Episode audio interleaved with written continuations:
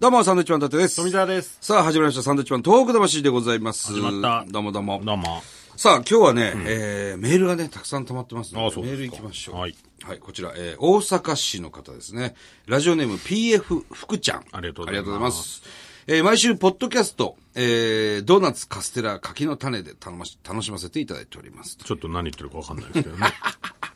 これだから、あの、ウマーベラスっていうね、曲が、はいえー我々とモンキーマジックで歌ができまして。そうだ、あれ出たんだから、ここでもかけてもらわないとかけたいんですけどね、やっぱ10分番組ですからね。いいじゃないですか。10分間かけ続け10るから。分間かけつけ る。紅白出たいわけですから。まあ確かにね。あ、今、これ今かかってるやつ。あ、かかってます。どうなんですかカステラかきの種はいうまーベラス。うまーベラスありがとうございます。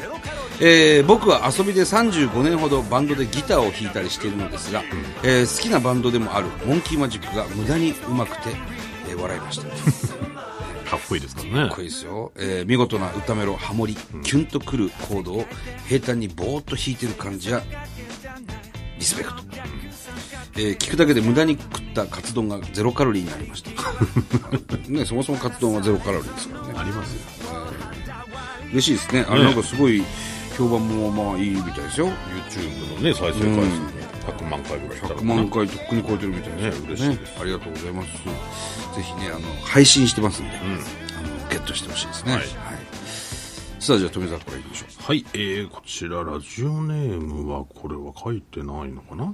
えー、生まれも育ちも宮城、宮城のものです。はい。えー被災した年は中学3年生で、ちょうど卒業式の当日でした。そうですね、その時間ね。これは去年の話になるんですが、はいふと思い立って、一人で仙台から気仙沼の大島へ行きました。ほう初めての一人旅でした、フェリーに乗ったのも初めて。手が届きそうなくらい近くでカモメを見たのも初めて。は朝日寿司に入ったのはもちろん、あ。ああ、気仙沼朝日寿司有名ですよ。カウンター席で高い鉄火丼を頼んだのも初めて。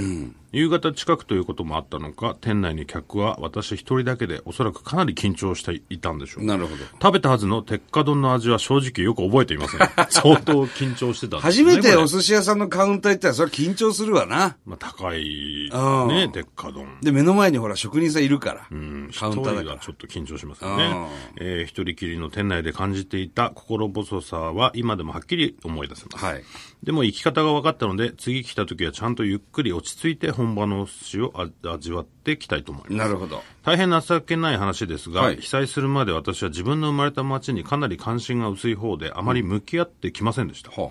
しかし他県の人も海外の人も東北を精一杯支援してくださいましたし、年々風化しつつあると言われていますが、この番組へ311にまつわるメールを送ってくださるリスナーさんたちのように、7年経った今でも震災へ、えー思いを寄せてくださる方々がいます。あ。はい。受け取るばかりではなく何か恩返しができることはないのか、えー自分なりに考え一被災者としてできることはひょっとしたら東北へ来たことがない人やこれから来たいと思っている人に東北の魅力を伝えていくことなのかもしれないと思いました、そんな大切なことに気づくまでだいぶ時間がかかってしまいましたが、この先東北のいいところを少しでも上手に表現できるようにいろいろな場所を訪ねていきたいと考えていますなるほど。まあ、本当にね、あのー自分が住んでる街、意外と知らないもんですよ。うん。ね。東大元暮らしなんて言いますけどもいや本当そうですやっぱり僕らなんかもね、あの東京出てきて改めてああいい街だったんだな仙台はとかそうそうそうそう。宮城県はっていうことを思いましたし、思いましたよ。うん知らないものがいっぱいありましたからねだから、宮城なんてね、日本三景松島がありますけれども、ほぼ行ってなかったですからね、仙台住んでる頃。遠足で松島水族館行ったり、まあ、あの、遊覧船なんか乗るんですけど、松島、あの、ほら、仙台商業、高校のね、同級生で松島から通ってるやつらいましたけど、あ、何そんな日本三景のところに住んでるやついんだ、まずって、ちょっと思ってたりしましたから ね。そうだね、あんまりそのす住む家があるっていうイメージがそんなにそうそうそうそ。もそもなかったですしね。で、ちょっとヤンキーのイメージもあったからね。行かないんだ よね。で、改めてこうやってね、東京で生活してて、ロケなんかで松島とか行くと、うわ、すごいとこだなと、こんな、すごい綺麗な景色なところが、自分家から30分車で走らせたところにあるんだって、こう改めて思うんですよね。だから一回出るとわかりますよね、良さはねうんぜひ、地元をもう少し探索してほしいですね。はい、さあ、えー、僕の方行きましょう。ラジオネーム、タイガーさん、ありがとうございありがまとうごす。ざいますえー僕は横浜市内の大学に通う、えー大学1年生です。えー震災当時は小学校5年生で、えー茨城県の県北地域に住んでいました。2014年には友達たちとみんなで、えー石巻市で瓦礫処理などのボランティア活動に参加し、大川小学校にも行きました。えーその場所で多くの人が涙を流していたのを覚えております。えーそして今こうして生きているということを感謝しなくてはいけないということを話ししました。話しました。うんえー現在、東日本大震災が風化しつつある中で、えーこのような悲劇を忘れてはいけないということを常に感じています。えー歴史が好きということもあって、えー岩手県平泉や、えー宮城県松島市、えーさらには福島県会津にある鶴ヶ城などに何度も足を運びました、えーこれからも僕は大好きな東北へ旅行へ行き、何らかの形で東北の力になれるよう精一杯努力していきますという。嬉しいですよ。横浜の大学1年生ですからね。ねいろんなとこ若いのにね来てくれてんだな、まあさっきの富澤のメールでもありましたけども、なんかあった時にその恩返し、えーしたいみたいなことを書いてたじゃないですか。 あの、それこそ、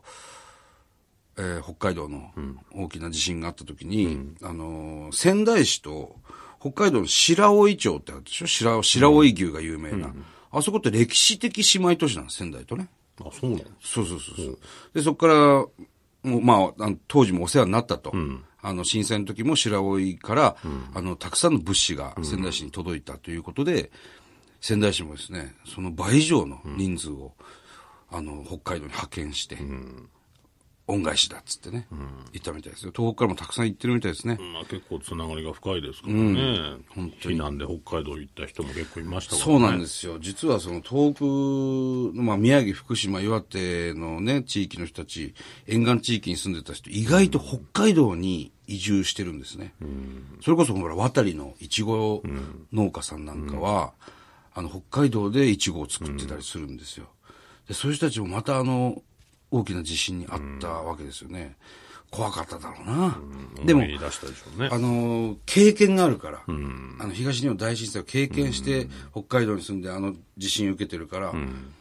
ある程度こう、先頭に立って、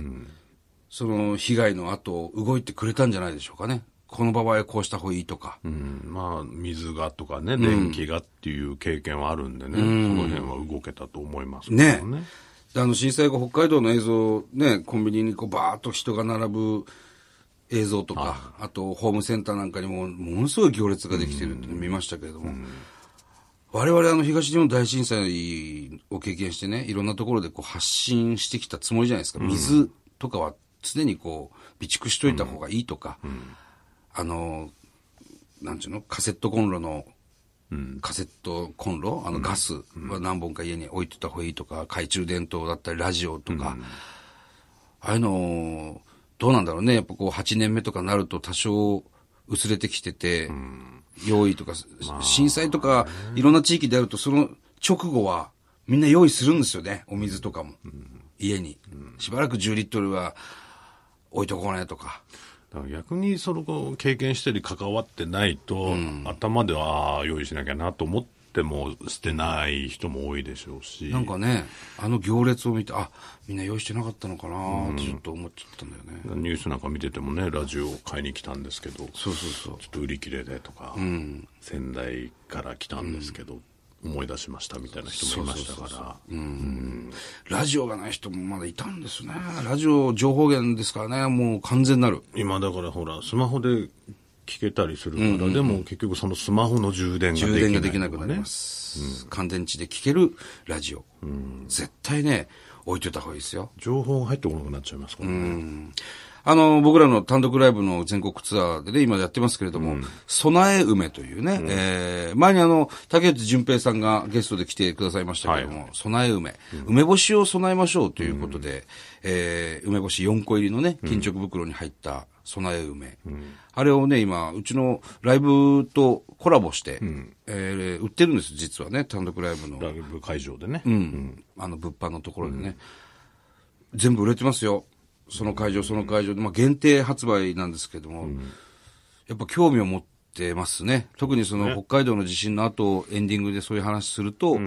わーっとまた買ってくださったりとか、まあ、ああいうのが絶対、後にね、役に立つ、まあ、役に立たないのが、そもそも良かったんですよ。こうその梅干しは3年間持ちますから、あ、この3年何もなかったねで、梅干しを食べればいいだけで。ね、なんかあった時に絶対そういうものが役立つですよという。だから水がなかったりね、食べ物がなかったりして、はい唾液が唾液が出なくなった出なくなる子供がいたんですってね、熊本地震の時に。菌で病気になっちゃう。そうそうそうそう。それを防ぐために、梅干しで。梅干しをかじると、唾液がじわーって出てきますよという、そういうケアですね。い、ろいろ勉強になりますね、我々もこそうう。ですね。うん。だから早いもんでね、その、3年前にライブのグッズで、はい。